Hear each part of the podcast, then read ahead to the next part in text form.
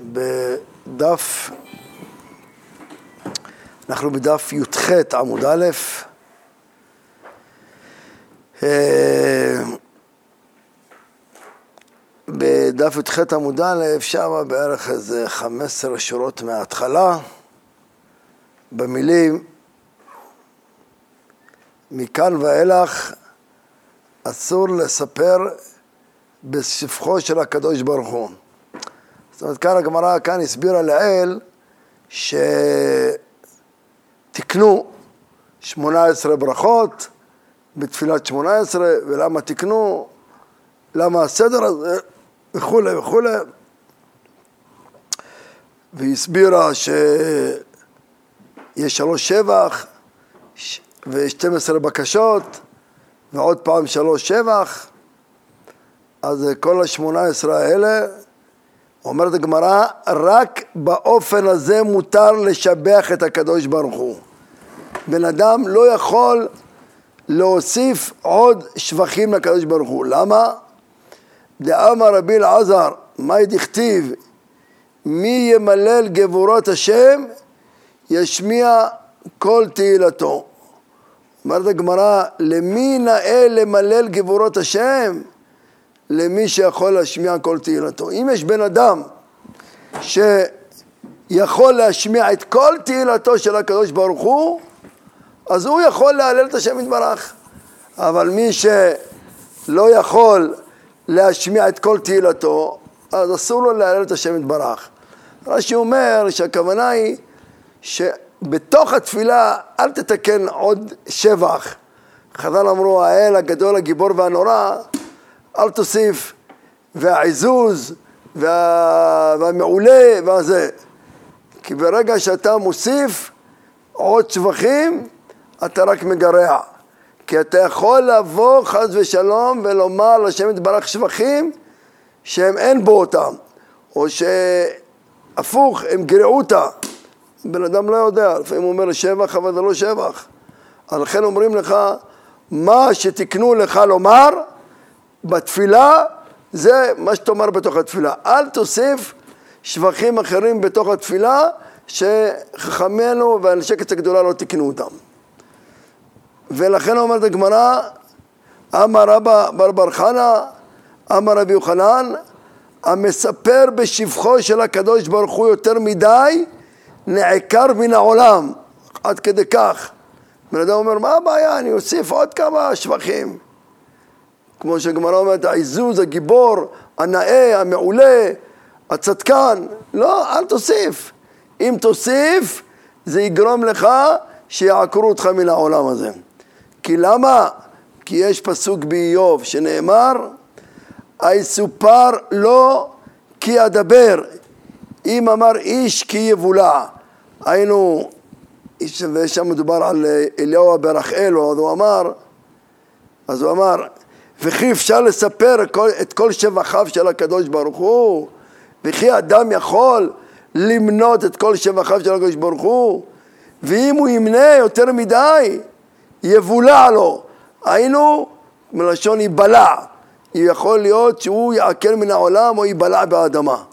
אז עד כדי כך זה חמור שלא להוסיף בתפילת שמונה עשרה יותר מהשבחים שאמרו אנשי כנסת הגדולה. רב דרש רבי יהודה איש כפר גיבוריה. ואמרלה שהוא היה מקום איש כפר גיבור חיל. מאי דכתיב לך דומיה תהילה. לך דומיה תהילה כי אנחנו משבחים את הקדוש ברוך הוא מה התהילה שאנחנו משבחים את הקדוש ברוך הוא? בדומיה שתהיה בשקט. זה, זה נקרא לך דומיה, אם אתה מדמם ושותק, זה התהילה הגדולה של הקדוש ברוך הוא. איך זה יכול להיות? אלא אומרת הגמרא, סמא דקולה משתוקה. הסם, כמו שיש סמים שמרפאים את הבן אדם, אז אומרים לך, הסם הטוב ביותר זה לשתוק. אל תאמר יותר מדי שבחים. סמא דקולה משתוקה. ולכן אומרים, כי עתה רב דימי אמר, אמרי בן ארדעה, היו אומרים בארץ ישראל, מילה בסלע משתוקה בטרין. סלע זה סוג מטבע. אז אומרים, אם אתה מדבר, זה עולה סלע. אם אתה שותק, אתה מקבל שני סלעים. למה? כי לשתוק לפעמים זה יותר גדול מאשר לדבר. וזה פתגם שאומרים אותו הרבה. לפעמים השתיקה שווה יותר מהדיבורים. אתה בן אדם מדבר, מדבר, מנסה לשכנע וזה. לפעמים אומרים לבן אדם תשתוק. השת, השתיקה שלך שווה יותר מאשר הדיבורים שלך. וזה כלל בחיים, שגם ביחס לקדוש ברוך הוא כביכול. אתה, אם אתה משבח לקדוש ברוך הוא, יפה, אתה תקבל סלע. אבל אם תשתוק, אתה תקבל שני סלעים. מפה רואים כמה גדול הזהירות שחז"ל, כשתקנו שמונה עשרה, הם עשו את זה במידה מסוימת, זה לא לעכשיו. מה הבעיה לתקן תפילת שמונה עשרה, לתקן ברכות? אני גם יכול להגיד, אתה חונן אדם דעת, לא. על כל מילה ומילה, על כל שבח ושבח, חשבו המון פעמים לפני, לפני שהוסיפו את השבח הזה. עד שראו את השבח הזה באחד הספרים, וראו את זה באחד הנביאים שאמר אותו, רק אז הם הכניסו את זה, להראות לנו ששבח שלא במקום הוא גרוע. עד כאן העניין של אה, תפילת שמונה עשרה. עכשיו הגמרא פה חוזרת לענייני דיני אה, מגילת אסתר. פה ראינו לעיל במשנה, שכתוב במשנה שאם קרא את המגילה בעל פה, לא יצא. כן, אם בן אדם קרא את המגילה, הוא יודע את המגילה בעל פה. ויהי ממי אחשורוש הוא אחשורוש המולך מאוד ובת כוש שבע עשרים מהמדינה ויהי כשבט המלך, כן, הוא יודע את כל המגילה בעל פה. אם הוא אומר את זה, בעל פה לא יצא ידי חובה. שואלת הגמרא מנהלן, מאיפה יודעים שקרא את המגילה בעל פה לא יצא ידי חובה? אמר רבא, עטיה זכירה זכירה. כתיב האחה במסכת, במגילת אסתר בסוף כתוב וימים האלה נזכרים ונעשים וכתיב הטעם כתוב זאת זיכרון בספר כמו הנה עכשיו זה הפרשה של השבוע פרשת בשלח קראנו השבת כתוב שם עם מלחמת עמלק מה כתוב שם? כתוב זאת זיכרון בספר מה להלן בספר מה שמה כשברוך הוא אומר למשה רבנו תכתוב את פרשת עמלק בספר ושלא ישכחו את זה אף כאן בספר. זאת אומרת, כאילו זה נקרא רק גזרה שווה. פה כתוב את המילה זכירה, אה, והימים האלה נזכרים ונעשים, ובפרשה, במגילת אסתר כתוב זיכרון בספר. אז יש לנו כלל, כשיש גזרה שווה, מה שנאמר פה, מעבירים לפה.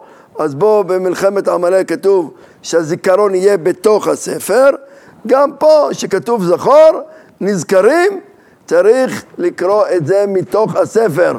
ומפה לומדים, צריך לקרוא מגילת אסתר מתוך הספר ולא בעל פה. אז זה אומרת הגמרא, מה להלן בספר, אף כאן בספר, וממאי, או שואלת הגמרא, וממאי דאי זכירה קריאי.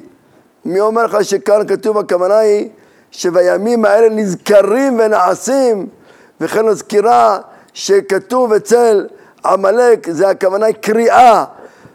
ואז אתה לומד שזיכרון זה קריאה, ואז אתה מבין שקריאה זה בתוך הספר. הפוך, אדרבה, אומרת גם דילמה, עיון בעלמא הוא. הרי בדרך כלל זיכרון זה לא פירושו קריאה, למלל, לומר את הדברים. בדרך כלל זיכרון זה במחשבה, זה ערעור. אז אולי התורה מתכוונת שרק נערער בפרשת עמלק, או שהתורה רק אומרת שנערער, ב... טוב, נכון, נקרא את זה מתוך הספר, אבל מי אמר צריך לקרוא, לקרוא שזה חיתוך שפתיים? אולי מספיק שנעיין במגילת אסתר, נשים אותה מול העיניים ונערער ממה שכתוב שם. איפה כתוב שצריך שיהיה קריאה? אומרת הגמרא, לא סלקא דעתך, מה, אתה יכול להגיד שהכוונה פה זה רק ערעור ורק לעיין ולהסתכל? הרי כתוב בפרשת עמלק, זכור את אשר עשה לך עמלק, ואחר כך כתוב לא תשכח. אז מה זה זכור? אומרת הגמרא, זכור יכול בלב, כן, כתוב זכור, אז אולי נגיד שכוונה תזכור את מה, מה שעשה עמלק זה רק ב- בלב, אבל כשהוא אומר לא תשכח, הרי שכיחת הלב אמור. כשכתוב כבר, כתוב זכור את אשר עשה לך עמלק, לא תשכח. כשכתוב לא תשכח, זה חוזר על, מה זה לא תשכח? שלא תסיר את זה מהלב, שלא תשכח את זה מהלב. אז אם כן חייבים לומר, אה, מה פירוש זכור? אה, מה אני מקיים זכור בפה? זאת אומרת שכיוון שבפרשת עמלק התורה כתבה פעמיים, זכור את אשר עשה לך עמלק, לא תשכח, אז מהלה, מהמילה לא תשכח, אני לומד שאסור לשכוח את זה מהלב, לא להסיר את זה מהלב, לא לעשות פעולות שתשכח את זה מהלב.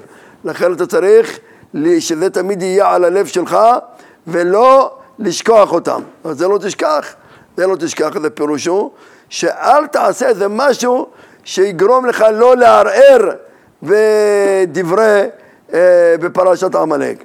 אז אם כן, מה התווסף במילה זכור? כבר כתוב לא תשכח. מה התווסף במילה זכור? זכור זה פירושו, תגיד בפה מלא, תגיד בפה מלא את פרשת עמלק. אז ממילא אנחנו לומדים מפרשת עמלק למגילת אסתר. מה שמה מוכרח שהמילה זכור זה פירושה קריאה בשפתיים ממש, לפעמים בקול, אבל קריאה בשפתיים, אותו דבר גם נזכרים ונעשים שכתוב אצל אסתר, זה זכירה בקריאה בשפתיים ולא בערעור בעלמא.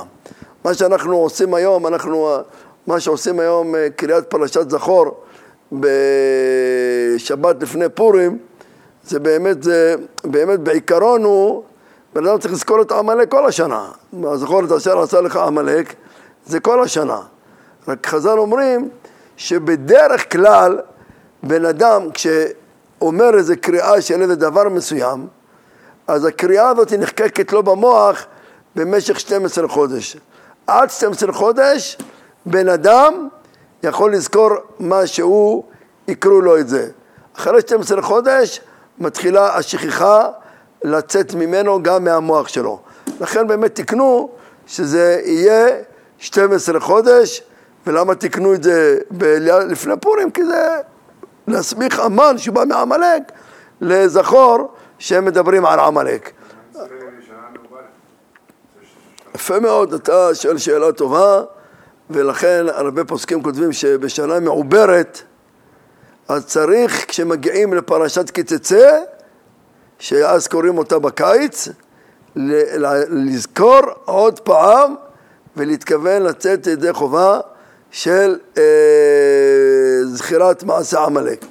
יש כאלה אומרים שהכוונה היא שלא תשכח וזכור זה פירושו כמו שהגמרא אומרת אה, לגבי קרי אה, לימוד התורה, שבן אדם לא יעשה פעולות שעל ידם הוא ישכח. זאת אומרת, אם בן אדם לא עושה שום פעולה, סתם יש לו את זה בלב, אבל הוא לא מערער בזה כל הזמן, אז הוא לא עובר על עליו. מתי בן אדם עובר עליו? ביושב ומסירם בליבו. יושב ומסיר אותם מליבו, שאומר מכעת והלאה אני לא רוצה לזכור את מלחמת עמלק, לא רוצה לזכור מה שעצרנו עמלק. זה נקרא יושב ומסיר אותם מהדבר הזה.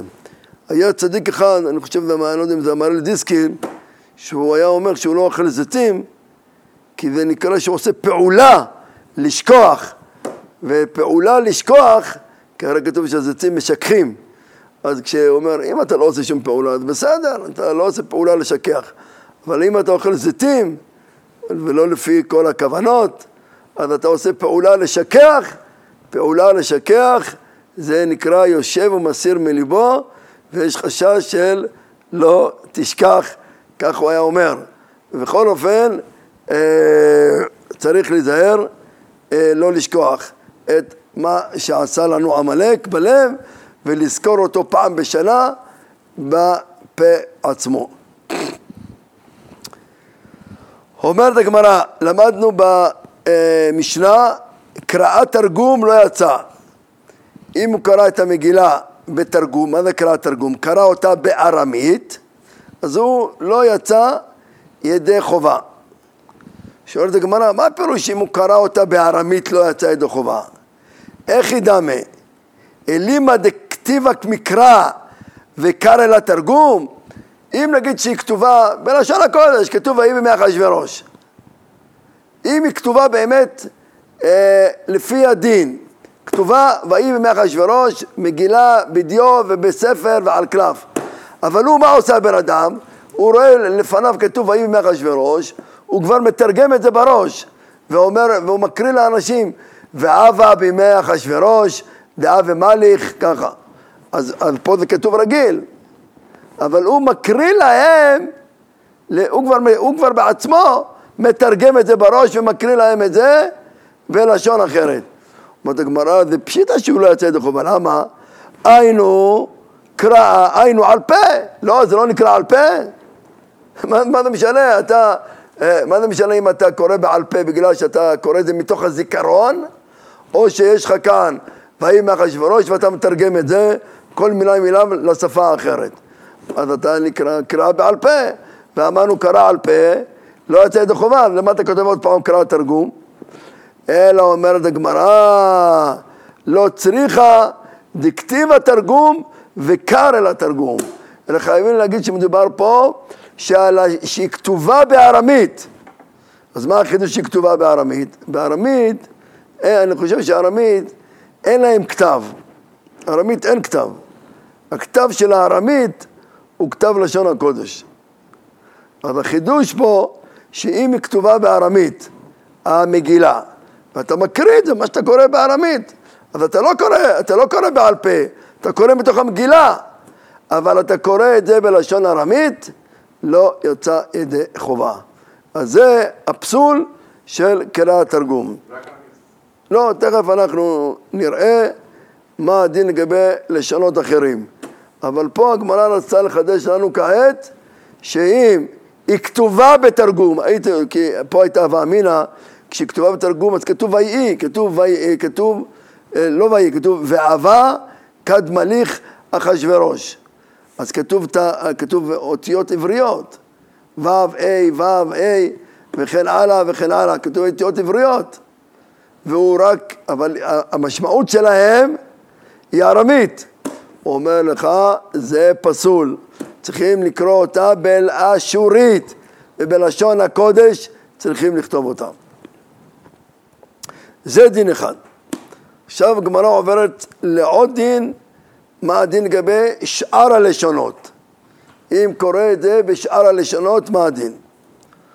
אומרת הגמרא, אבל קוראים אותה ללועזות בלעז.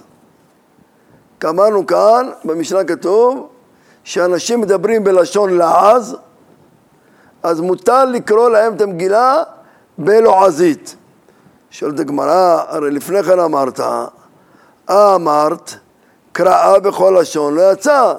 במשנה למדנו פה שקראה תרגום או קראה בכל לשון לא יצא. אז איך אתה כותב, אבל קוראים אותה ללועזות בלעז? לפני דקה אמרת שאם קרא אותה בכל הלשונות לא יצא. אז איך אתה אומר, אם קרא אותה בלשון לעז יצא, מה זה לעז ומה זה לשון אחר? כן, אומרת הגמרא, ואמרת, שואלת הגמרא, ואמרת קראה בכל לשון לא יצא. אומרת הגמרא, רב שמואל דאמרי תרוויו בלעז יווני. אומרים רב שמואל באמת כל השפות פסולות, לקרוא בהם את המגילה, חוץ מלשון יוונית. לשון יוונית, מה הכוונה פה? קראה ללועזות בלעז יצא? רק ביוונית. הכוונה היא ביוונית. אם קראת את זה באנגלית, בצרפתית, לא יצאת ידי חובה. בין אם זה כתוב, בין אם זה לא כתוב. לא משנה. לא יצאת ידי חובה. אבל שפה אחת, אם קראת אותה בשפה הזאתי, זה יוונית יצא ידי חובה. אז למה ביוונית יצא ידי חובה? אז זה כבר ראינו קצת לעיל, שהגמרא אומרת, יפת אלוקים ליפת וישכון בעולה שם. יפת, יפת היה מבני יוון, ובזכות זה שהוא ושם כיסו את ערוות נוח, נכון, כמו שכתוב בתורה, שהלכו אחרונית וכיסו את ערוות נוח, ואומרת הגמרא, המתנה שלו תהיה שהלשון שלו יקראו בה לפי רבן שמעון גמליאל גם בתורה, אבל יקראו בה חלק מכתבי הקודש ויצאו ידי חובה. אז זה מתנה שנתנו ליפת, בזכות זה שהוא עזר לכסות את ערוות אביו. לשם נתנו לו מצוות ציצית. אמרו לו, בגלל שכיסית את ערוות אביך, אז הבנים שלך יקבלו מצוות ציצית. ו... אבל יפת, מה יקבלו? הם גויים. אמרו לו, יקבלו שהלשון של אחד מבניך תהיה מקובלת ויקראו בה ויצאו בה ידי חובה.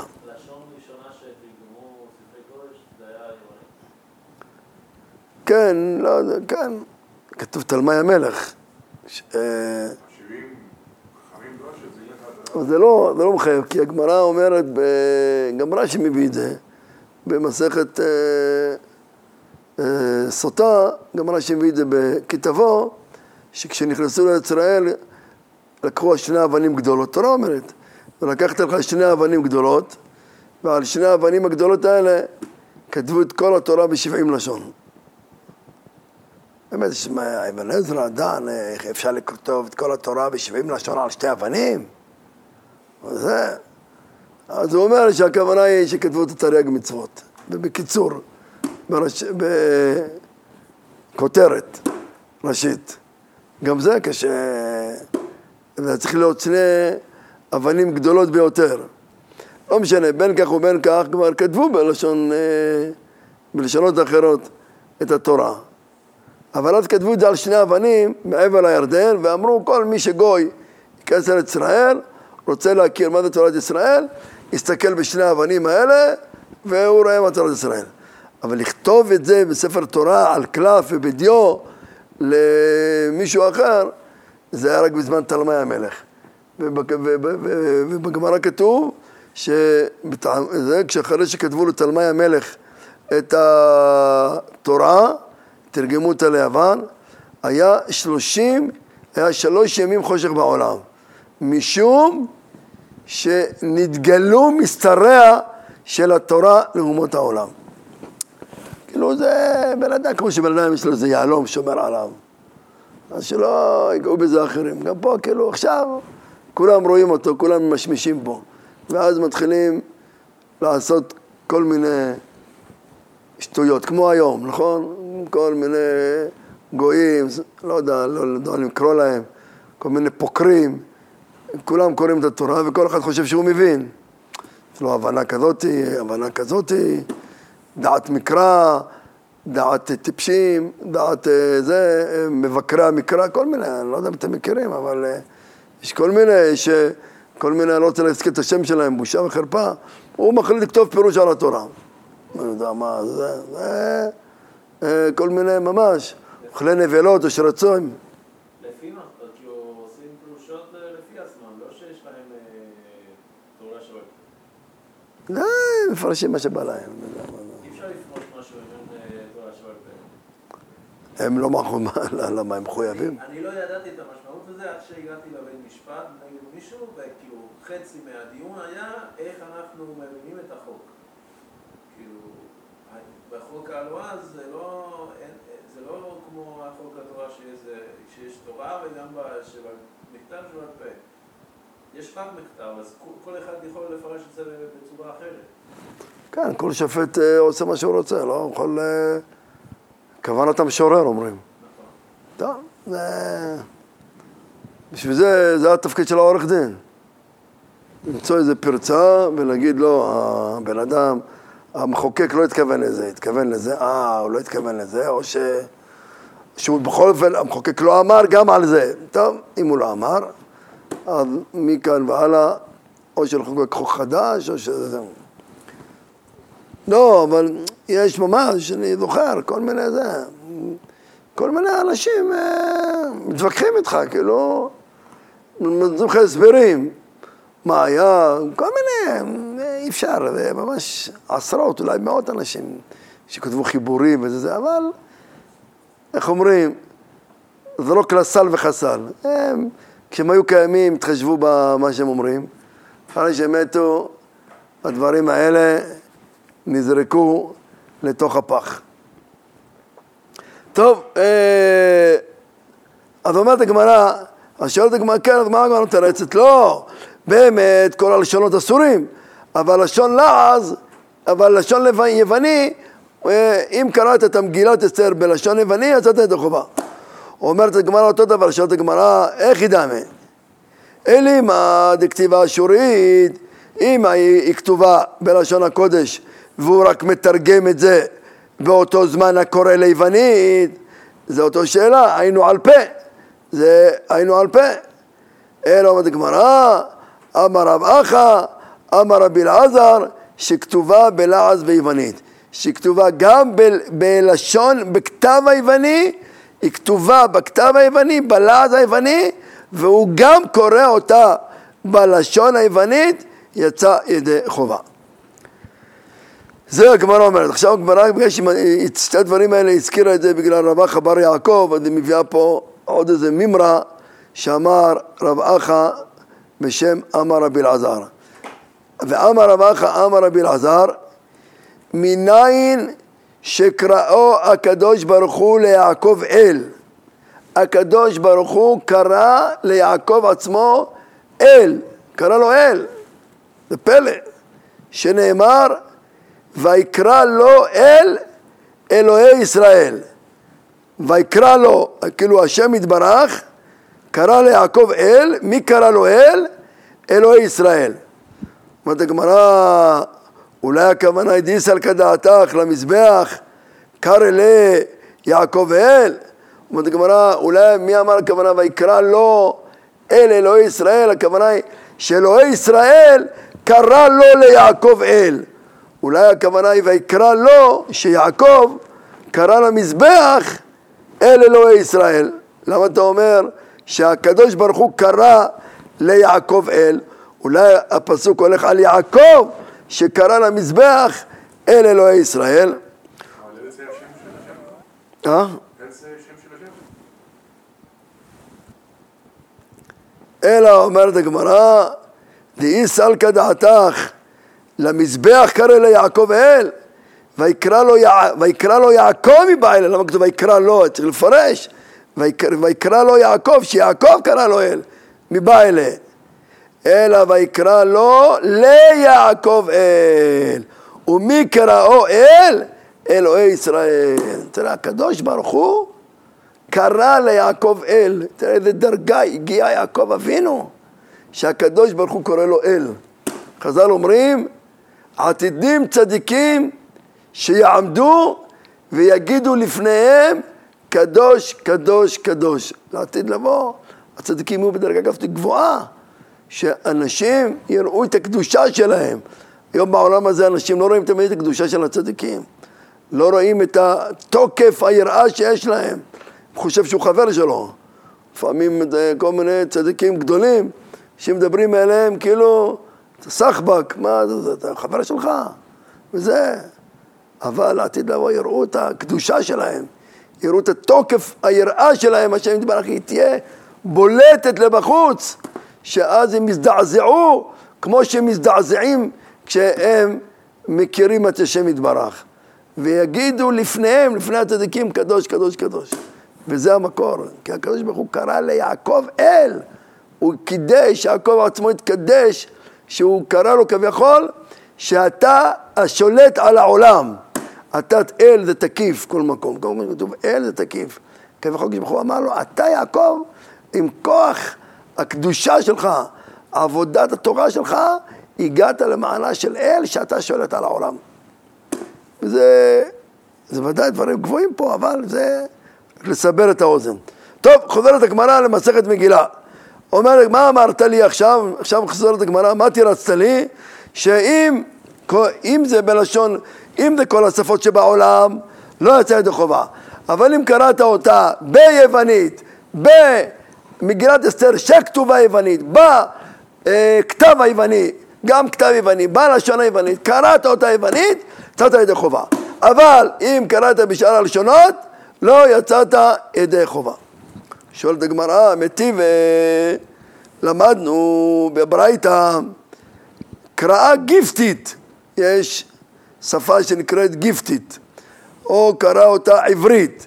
עברית זה השפה שהייתה לפני אה, לשון הקודש. מצרית. כן. למה מצרית? טוב. גיפטית, מצרית. טוב, שיהיה מצרית. אה? איג'פט. מצרית, יש מצרית. אה, לא. כאילו איג'פט, אה, מצרים באנגלית איג'פט, אז הוא כותב פה כאילו. טוב, יפה מאוד. אה, אז יש אה, גיפטית, יש עברית, יש עילמית, זה, יש מקום שנקרא עילם. אנחנו יודעים שנקרא עילם בין פרס לבין עיראק.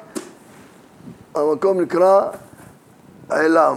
וכן יש לנו אחר כך עוד שפה שנקראת מדית, כן, זה מדי. ויש יוונית, לא יצא, אז כתוב מפורש, קרא גיפטית. או, זה מה ששואלת הגמרא. אתה אומר יוונית, יצא ידי חובה, אבל פה כתוב יוונית, לא יצא ידי חובה.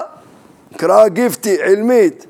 כמה יש פה? גיפטית, עברית, עילמית, מדית, יוונית, לא יצא. אומרת הגמרא, לא, אז בוא אני אשב לך. הלא דמיה אלא לאה. אומרת הגמרא, יש ברייתא אחרת שיוצאים בה ידי חובה, שעל ידה התיישב העניין. אלא ככה אומרת הגמרא, אלא אם הוא קרא גיפטית לגיפטים, אם הוא קרא בגיפטית לאנשים שמבינים גיפטית, קרא עברית לעבריים, קרא עילמית לעילמים, יוונית ליוונים, זה יצא. אומרת הגמרא, לא, זה ההבדל. מה שכתוב שקרא אה, גיפטית, עילמית, יוונית, וזה יצא, מה שאתה אמרת יצא, אז אם הוא קרא את זה ליוונים עצמם, אבל אם הוא קרא יוונית לאנשים שלא מבינים יוונית, זה לא יצא. זאת אומרת הגמרא, יחי, אז, אז מה יוצא עכשיו? שאם הוא קורא אותה, כל השפות, עכשיו מה יוצא עכשיו? כל השפות, אם הוא קרא אותם ל, ל, ל, לבני אותה שפה, יצא ידי חובה. מה, מה, מה תרצנו מקודם? לא, רק ביוונית זה מועיל, אבל, אבל שאר השפות לא מועיל. עכשיו הגמרא חוזרת בה, לא, לא, לא. אם הוא קורא אותה לאנשים שמבינים את השפה, אז גם בשאר השפות זה מועיל. כן, אם הוא קורא אותה אה, עילמית לעילמים, אז גם משאר השפות זה מועיל. לא כמו שחשבנו בהתחלה, כל שאר השפות פסול לגמרי, לא. אם אתה קורא בשפה הזאת גיפטית לגיפטים, עילמית לעילמים, זה מותר. אז אם כן, אז מה חידש אה, רבן גמליאל? מה חידש אה, רבי שמואל? יחי, רב ושמואל, אומרת הגמרא, מהי מוקמלה למתניתין בלעז יוונית? לוקמה בכל עז. אומרת הגמרא, אז מה דחק את רב ושמואל להגיד כשהייתה שם סתירה, שפעם אמרנו קרא ללועז יצא, פעם כתוב לא יצא. אז אמרנו לא, אם זה יוונית יצא, אם זה שאר הלשונות לא יצא, יכול לתת צירוף יותר, יותר פשוט. אם קראת אותה לא, בלועזית לאותם, לאותו מדינה, יצא. ואם קראת בלוע, ב, ב, ביוונית למדינה אחרת, אם קראת ביוונית לגיפטים, או קראת בגיפטית ליוונים, לא יצא ידי חובה. כאילו למה הוא צריך, אתם מבינים? כן. למה הוא צריך, אומרת גמרא, מה, מה, נכון, שאלנו שאלה, סתירה במשנה. פעם אמרת קורא בלעז אלועזית, יצא. פעם אמרת קרא בכל לשון, לא יצא. אז מה תירצנו? לא, אם הוא קרא ביוונית, בזה הוא יצא. אבל אם הוא קרא בשאר הלשונות, לא יצא. אומרת גמרא, תירוץ דחוק. לפי מה שאתה אומר עכשיו, יכול לתת תירוץ יותר טוב. שמה? אם קרא את זה בלועזית, אם הוא קרא בגיפטית ליוונים, או בעילמית לגיפטיים, זה לא יצא. אבל אם הוא קורא בגיפטית לגיפטיים, אז הוא כן יצא. אתה לא צריך לה- להלל את היוונית ולהגיד שבה יש דין מיוחד. זה כל הלשונות אותו דבר. רק תלוי למי קראת את זה. האם שבוע שעבר דיברנו על אה, אם מישהו קורא בלשון הקודש לאנשים שלא מבינים לשון הקודש, זה יוצא גם ככה?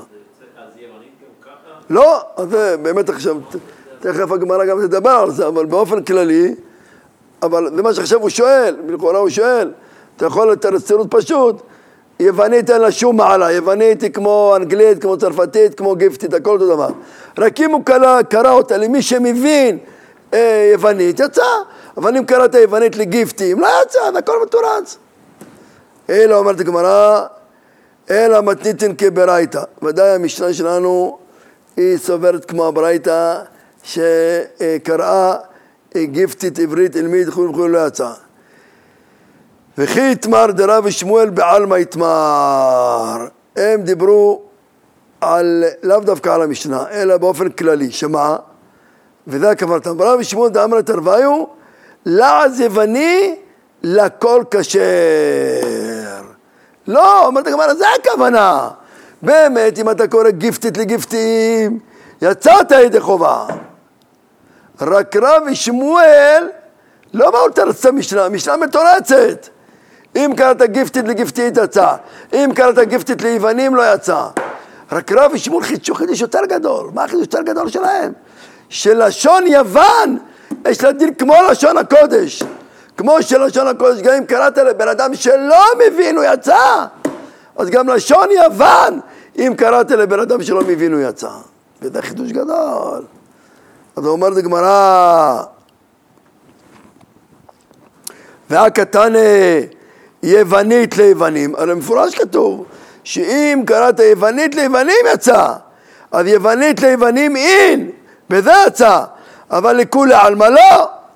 איך מה, הרב ושמואל חולק, אה, חולקים על הברייתא? מפורש כתוב קראה יוונית ליוונים. הרי המשנה, הברייתא לא דיברה רק על גיפטית ועל עילמית, היא דיברה גם על יוונית, מפורש כתוב גם יוונית. קראה יוונית ליוונים, יצא. מה שאם הוא קרא יוונית לטורקים, לא יצא. אה? אז עכשיו אומר, איך הם אומרים כזה דבר? אז באמת אומרת גמרא, רב ושמואל סוברים כמו רשב"ג, אילו דאמור כרשב"ג. דתנן רשב"ג אומר, אף ספרים לא יתרו שיכתבו, אלא יוונית. אומרת גמרא לא, באמת זוהי שיטת רשב"ג. רשב"ג חידש שלשון יוונית, השפה היוונית, הכתב היווני נתקדש ויש לו דין כמו לשון הקודש. מה לשון הקודש? מועיל לקרוא גם אם אתה לא מבין, אז גם יוונית מועילה גם אם אתה לא מבין. אם כן יש מחלוקת בין הרשב"ג לבין הברייתא. הברייתא סוברת רק יוונית, רק ליוונים מותר. רק למי שמבין יוונית. בארץ יוון תקרא יוונית.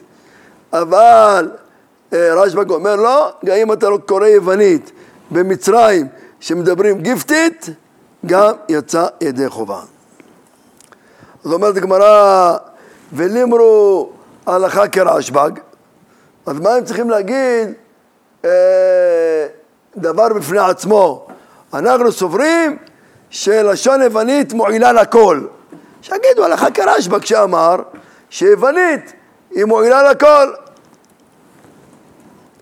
אומרת הגמרא, אה, אי אמרה הלכה כרשב"ג, אבא אמינא אני מלשאר ספרים. אני חושב שזה דווקא בשאר ספרים, בספר תורה, בנביאים, בכתובים, שמה מועיל לקרוא יוונית, אתה יכול לקרוא הפטרה ביוונית לדוגמה, אתה יכול לקרוא זה, אבל מגילה... כן, אבל מגילה דכתיב בה ככתבם, אז אולי דווקא ככתב שניתן לנו ממשה רבנו, המה לא כמשמע לן. אם היו אומרים הלכה כרשב"ג, אז היית אומר, אתה צודק. רשב"ג אמר שיוונית מועיל הכל, אבל זה דווקא בספרים, נגיד קריאת התורה, ואתה כותב ספר תורה ביוונית, וקורא לכל העם ביוונית, זה בסדר. אתה קורא, אתה קורא אה, ביוונית אה, את ההפטרה, זה בסדר, אפילו שלא מבינים, כל הציבור. אבל אם אתה קורא את זה, אבל, אה, אבל במגילת אסתר הייתי אומר שיוונית לא מועילה. למה? כי כתוב כי כתבם, כמו הכתב המקורי, שזה לשון הקודש. אז הייתי אומר ששם לא מועיל, לכן רב ושמואל חידשו שגם במגילת אסתר מועיל לקרוא את התורה, את מגילת אסתר ביוונית. צריכים לדעת שדווקא אה, קריאת התורה בנביאים וכתובים מותר לקרוא ביוונית. אבל שירים יוונית, גמרא אומרת שאלישע אחר, היה אלישע, נכון? אלישע בן אבויה, שהיה תנא, בסוף התקלקל. אומרת גמרא, למה הוא התקלקל? שהיה שירי, שהיה זמר יווני על פיו. כל הזמן היה שם את השירים של, כאילו שמה, מרטורטוס וקלקלטוס, כאלה שמה הזמרים היוונים שהם שרים כל מיני שירים. אז הוא אמר, זמר יווני קלקל אותו. רואים פה, היה כאן טעות. בני אדם חשבו, אם מותר לקרוא תורה ביוונית, מותר לקרוא הפטרה ביוונית. זו שפה יפה, יש לה לשון עשירה, ונתקדשה, אנחנו עושים איחוד עמים, לכבוד יוון, אנחנו שרים את ה... אה, אה, או קוראים את התורה ביוונית, אפילו הם לא מבינים. וזה, אומר לך, לא, אבל זמר יווני יכול להביא את הבן אדם לשאול תחתית, כמו אלישע בן אבויה, שהגיע למצב של כפירה בשם יתברך. אה? כן, צריכים לכתוב אותה ביוונית ולקרוא אותה ביוונית. כן, בקלף, בקלף. אה, יש קדושה, כן. אם כתבו את זה בקדושה, יש בזה קדושה, וזה, רק שתרגמו נכון. צריך מאוד אה, לדעת איך מתרגמים אה, נכון כל דבר. זה לא פשוט לתרגם תורה לשפה אחרת. אפילו לאנגלית, שזה שפה שמדוברת, קשה מאוד לתרגם. איך מתרגמים ואהבת את השם אלוהיך בכל לבבך ובכל נפשך ובכל מאודיך. מה זה מאודיך? קורא כל קריאת שמע, לא? מה זה אתה... אז שתי פירושים. פירוש אחד, בכל מאודיך, בכל ממונך. אפילו צריך לאהוב את השם יתברך כל הממון שלך. פירוש שני, בכל מאודיך, בכל מידה ומידה שהוא מודד לך. כל מה שהשם יתברך, גם אם הוא נותן לך טוב לך, לא טוב לך, אתה צריך לאהוב את השם יתברך. איך אפשר לתרגם את זה לספרדית? איזה מילה אחת או כמה מילים שיקראו בכל מאודיך, אז אתה יכול, נגיד, בכל הכסף שלך. אז איך אתה מתרגם? נו, ספניולית. איך אומרים, איך אומרים בספרדית כל הכסף? כל הפלטה? תואר הפלטה. אה, בסדר. אבל איך את הצד השני אפשר לתרגם? בכל, גם, גם אם הוא נותן לך דבר שאתה לא אוהב, זה מדי ארוך. אפשר לתרגם.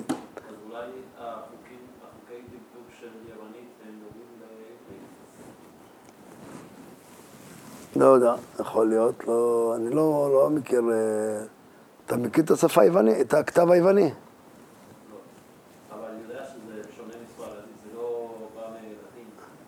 אה, יוון, יוונית זה לא, זה לא ספרדית. לא, זה ספרדית גם מלטין וגם צרפתית, צרפתית, טלקית וספרדית הם מאותה ופורטוגזית הם מאותה... לא הבנתי, מי שגר ביוון, אתה לא יכול להבין אותו? לא, שפה אחרת לגמרי. מי שגר בפורטוגל כן, מי שגר באיטליה כן, מי שגר בצרפת... אז כמה מדברים יוונית? כמה? חמישים מיליון? כמה הכי הרבה? עשר מיליון. טוב, תראה איזה שפה שהייתה פעם ואיפה היא הגיעה.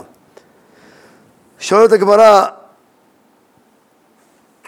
אומרת הגמרא, והלועז, נמשיך, עוד קטע, והלועז ושמע אשורית יצא. אמרנו, אדם שהוא מדבר רק צרפתית, והוא יודע רק צרפתית.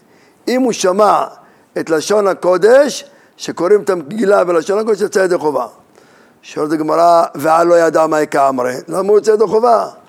הוא היום מדבר צרפתית, הוא לא מבין מה אומרים. אומרים לו, אחרי שברוש, הוא לא מבין. אז למה יוצא ידי חובה? אומרת הגמרא, אומרת הגמרא, והיה לא ידע מה כאמרי. אומרת גמרא, אז בסדר, אומרת גמרא, לא, אז מה, בסדר, אז לא מבינים. מי דעה ואנשים ועמי הארץ. נשים כולן מבינות? גם כשקוראים להם בעברית, הן מבינות? עמי הארץ, כשקוראים להם בלשון הקודש, הם מבינים? לא מבינים, אז איך יוצאים ידי חובה? אלא מה? אז הם אה, מדברים על זה. שואלים, נו, נו, מה אמרו, מה אמרו? מה אמרו פה? אז הם מדברים, ואז הם... אנשים מפרשים להם, אבל בגלל שפרסום הנס, אז לכן אומרת הגמרא, גם הלועזי הזה, גם אם הוא לא מבין, אבל הוא יברר ויגידו לו. שואלת הגמרא, מה תקיף לה רבינה, אטו ענן, החשטרנים בנהר המחים, מידעינן? אומרת הגמרא, רבינה אומר, וכי אנחנו מבינים מכל מה שכתוב במגילה? הרי במגילה יש משהו שנקרא, שם פסוק שהוא, שהוא שלח אותם לקחת את האיגרות, אז כתוב שהרצים יצאו דחופים, החשטרנים בנהר המחים. מה זה החשטרנים בנהר המחים? לא יודעים מה זה. רש"י כותב מין גמלים כאלה, זה גמלים. ואנחנו מבינים, ועוד כתוב בנהר המחים. לא יודעים מה זה החשטרנים בנהר המחים. אלא, אומרת הגמרא, אלא מצוות קריאה איכה. רגע, אה, כן, אלא מצוות קריאה ופרסומי ניסה. אלא מה? למה אנחנו קוראים ויוצאים ידי חובה? כי אנחנו מבינים מתוך העניין את הנס. מה אנחנו קוראים במגילה? מה אנחנו מבינים? מבינים את הרעיון של הנס. היה ככה והיה ככה, וגם אם אנחנו לא מבינים פה ושם כמה מילים, אבל אנחנו מבינים את הבסיס של הנס ומה היה. החלמה, מצוות קריאה ופרסומי ניסה. אותו דבר כשבן אדם קורא בעברית, בלשון הקודש, גם לאנשים שלא מבינים את השפה, אז א', יש לנו מצוות קריאה, אז אנחנו קוראים את זה. מה עם זה שהם לא מבינים? הוא אומר, אז הם יבררו, יש כבר פרסום הנס, הם נמצאים פה, הם כבר נמצאים פה, הם מבררים מה כתוב, מה זה, ואומרים להם, אלה ששמעו, אז אלה ששמעו, יגידו להם ויצאו ידי חובה. מזה לומדים שגם אם אחד הקורא לכולם בלשון אחרת, אז צריך לפחות שאחד יבין מה כתוב שם. זאת אומרת, אם צרפת, נגיד יש פה אה, חמישים צרפתים, הם לא יודעים כלום, שום דבר. בקושי לא יודעים מילה בעברית. חוץ אולי מכסף. תביאו מלא כסף, גם לא משנה, אבל... אה? בורחה, בורחה, טוב. לא משנה, כולם יודעים להגיד שלום בעברית. קיצר, לא יודעים שום שפה. אם אתה קורא להם, אם אף אחד לא מבין, הרי מה הרעיון? שאותו אחד שמבין, אז הם לא מבינים, ואז אחרי שהם לא מבינים, אז הם אחרי הקריאה, הם ישאלו את המבין ויגיד להם מה כתוב שם. כי כיוון שהם שומעים לשון הקודש, זה מסקרן אותם לדעת מה כתוב שם, ואז ישאלו אותו ויגיד, אבל אם כולם לא יודעים, אז את מי, ישאלו?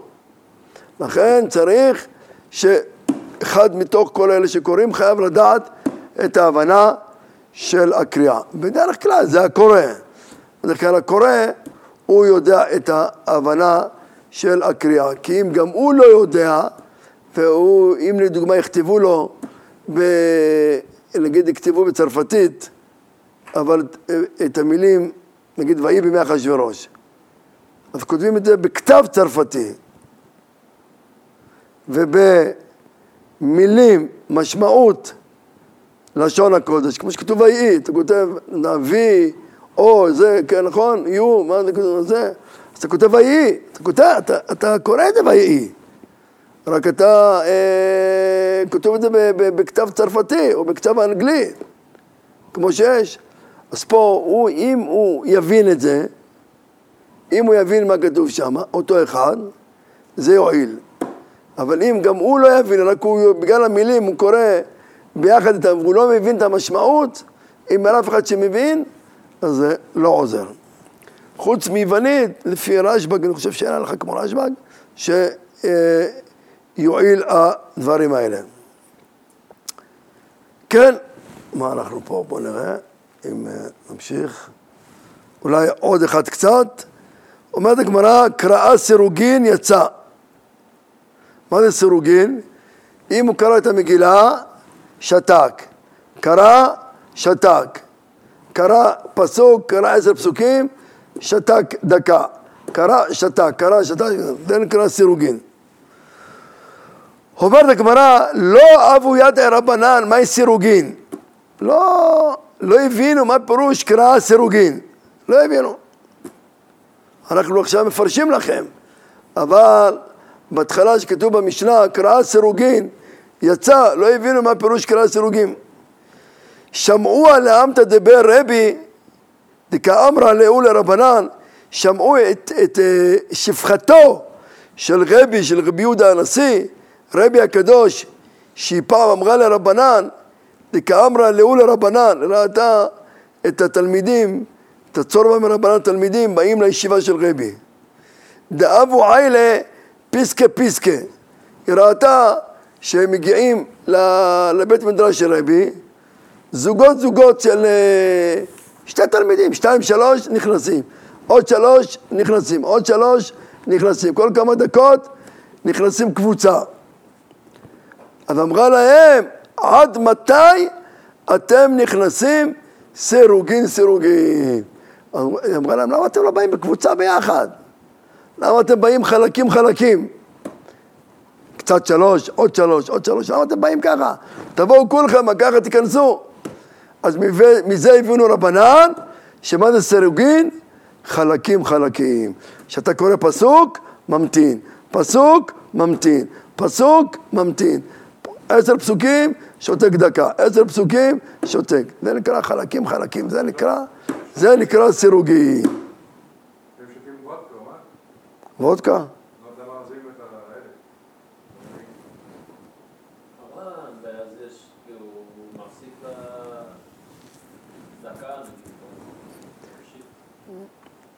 עוד דבר אומרת הגמרא, מספרת, לא אבו ידעי רבנן, לא אבו ידעי רבנן, מהי חלגלוגות? כתוב בכל מיני, נגיד אה, בעירובין, כתוב מערב בחלגלוגות, לא ידעו מה זה חלגלוגות. שמעו על עמתא דבר רבי דאמרה לאו לאו גברא שמעו את שפחתו של רבי שאמרה לאיזה אדם אחד דאבה כמבדר פרפרחינה ראו, ראה, היא ראתה אותו מפזר, מבדר ומפזר פרפרחינה אמרה לו עד מתי אתה מפזר חלגלוגיך וזה הבינו רבנן שמה זה חלגלוגות? פרפרחינה זאת אומרת שתי דברים הרבנן הגדולים למדו מאמתא של רבי עוד דבר למדו מאמתא של רבי, משפחתו של רבי. אז בקיצר, מה זה חלגלוגות? זה מין ירק כזה. מה כתוב אצלך שם בארץ קול? מה זה חלגלוגות? ירק, טוב. לא אבו ידעו רבנן, מה יסלסלה ותרוממך? שלמה המלך אומר במשלי, סלסלה ותרוממך. לא הבינו מה פירוש סלסלה. מה זה סלסלה? היום אתם יודעים מה זה סלסלה? שמעו לעמתא דבר רבי, שמעו את שפחתו של רבי, דאב אמרה לאו גברא, שראתה איזה בחור אחד, דאב מאפך במזיה, שהוא מזיה זה שערות, ראתה אותו עושה עיגולים עיגולים בראש, בשערות. פייס? לא, היא עשתה, זה, זה היום נקרא צ'ופ. צ'ופ, זה מה זה צ'ופ. אמרה לה, עד מתי אתה מסלסל בשעריך? אז מזה הם הבינו שמה זה מסלסל? זה לעלות למעלה, לעלות, לעלות, לעלות למעלה. אז כאילו סלסלה אותו רוממך, התורה תעלה אותך למעלה למעלה אם תלמד אותה. ואצל יוסף כתוב, מה אצל יוסף כתוב? כיוון שראה שהוא ממונה על בית אה, פוטיפר, התחיל מסלסל בשערו. התחיל להתייפות, נגיד זה, סדר את השערות, כל שערה במראה, אם נראה טוב. אמר לו, אביך מתאבל עליך ואתה מסלסל בשערך, מיד גירה בו את הדוב. מי, יוסף? אפשר לפרש את זה לגנאי, שהוא רצה לראות, לראות כמה הוא יפה.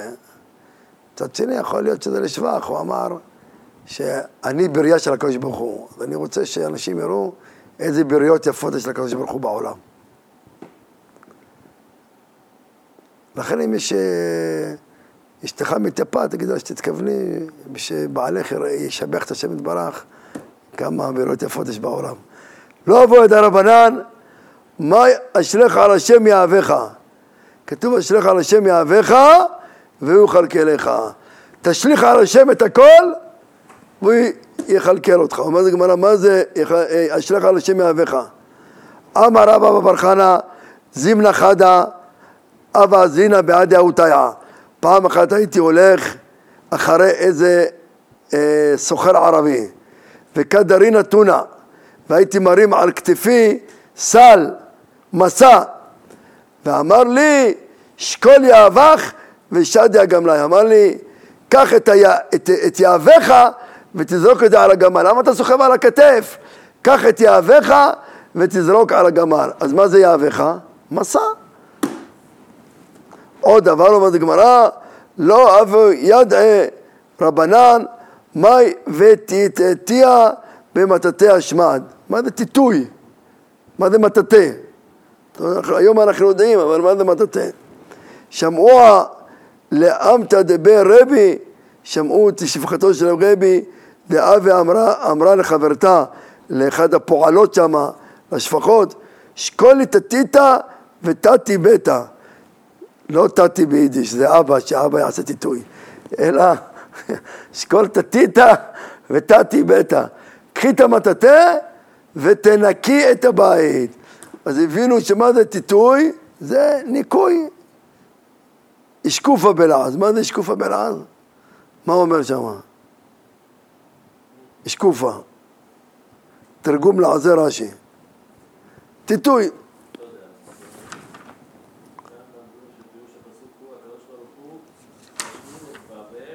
כן. בכל אופן, רואים מפה שמכל מלמדי השכלתי, גם מהשפחה של רבי, לכאורה השפחה פשוטה, היא כנענית בכלל, שפחה כנענית, ממנה למדו רבנן, כמה פה, איזה ארבע דינים, להבין את דברי התורה. אז זה לקיים מה שנאמר, כל מלמדי השכלתי. טוב, תזכו למצוות.